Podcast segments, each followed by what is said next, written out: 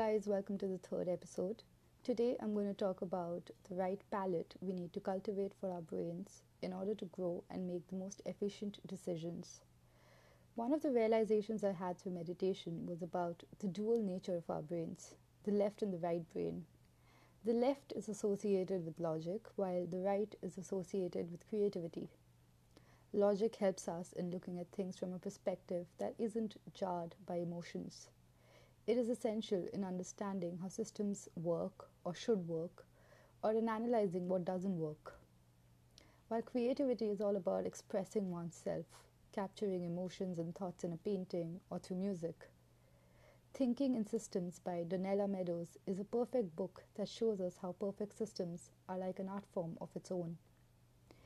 If you step back to look at how the universe works, how planets follow a perfect pattern around the sun, or how the oceans work, or how biodiversity exists, you will realize that everything is a system of its own.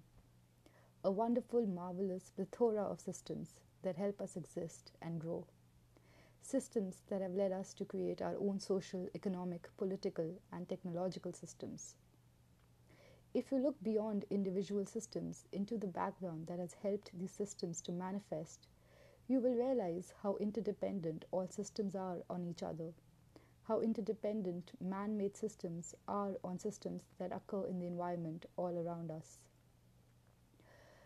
How what we do to the nature has a direct implication on our social structures, or how our social structures have a direct implication on our living situation. This connection between each and everything that exists made me realize the essence of the brain as a whole, the duality that exists within the singularity it stems from. You know, the best geniuses in the arts and sciences use both their left and their right brain. Mozart's musical notes are a reflection of not only his creativity, but his logic in developing patterns that made the perfect sound. Tesla's genius doesn't only lie in his contributions to the design of the modern alternating current electricity supply system, but it is also in his vision to move humanity towards a new era, the era of technological advancements. As an individual, one cannot wholly depend on one way of thinking to help them sail through each and every kind of situation. It is important that we help our minds grow by allowing ourselves to indulge in all kinds of content this in turn helps us in differentiating between our own likes and dislikes, prejudices and judgments. Our creativity is as important as our sense of reasoning. But if we let one dominate the other, we restrict ourselves from being able to think big or think holistically. I hear people talk about working towards the greater good. However, if you don't understand what the greater good is, or the complexities on top of which the greater good stands, you will never be able to achieve a system that is sustainable in the long run. For a system to be sustainable in the long run, it has to be efficient and optimum. And most times, our efficiency lies in our creativity. To be able to think outside the box, to be both music and lyrics.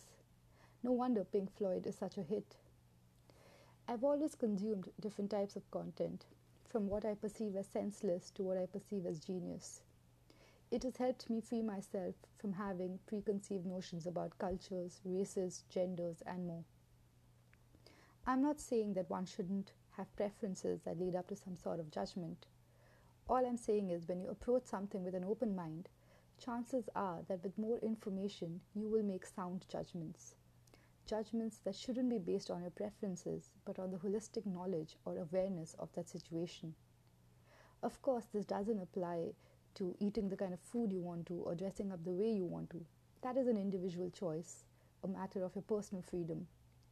But when you judge other people's choice of freedom, you will be better equipped to do so with an open mind, a mind that is free to learn and unlearn. I think one of the biggest challenges of the world we live in is the fact that we believe and defend our causes fiercely. We take offense not because somebody has a different opinion than us, but mostly in the fact that they don't agree with us. We don't want to understand a different opinion, where it stems from, or why it's different. If you sit back and go through all the thoughts that you have in a day, you will realize that none of your thoughts are original. Most of your thoughts are a culmination of the content you consume. both good and bad. So, how does one break away from these thoughts and move towards their own original thoughts? By consuming different, diverse content, whether books, visuals, or even audio content, from history to philosophy to science, from things that entertain us to things that teach us something, even if it's uncomfortable.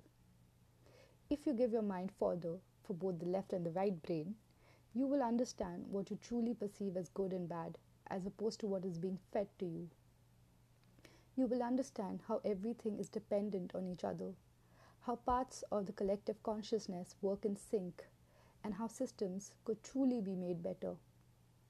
Our systems have evolved and continue to evolve with the help of our consciousness as well as the consciousness of our ancestors. But for us to be able to make sense of it, to correct it where necessary, we have to rise above our egos and become the curious child we once were we have to widen our palette of consumption. When you open your mind to information or knowledge, your mind gives you a widened perspective in return. We don't just learn something new about the environment or the world we live in, but we learn something new about ourselves as well. Once you do that, the next question that will arise is how to differentiate between noise and sense. This power of discriminating between the two comes from a calm mind and the intellect a state that you can achieve through meditation.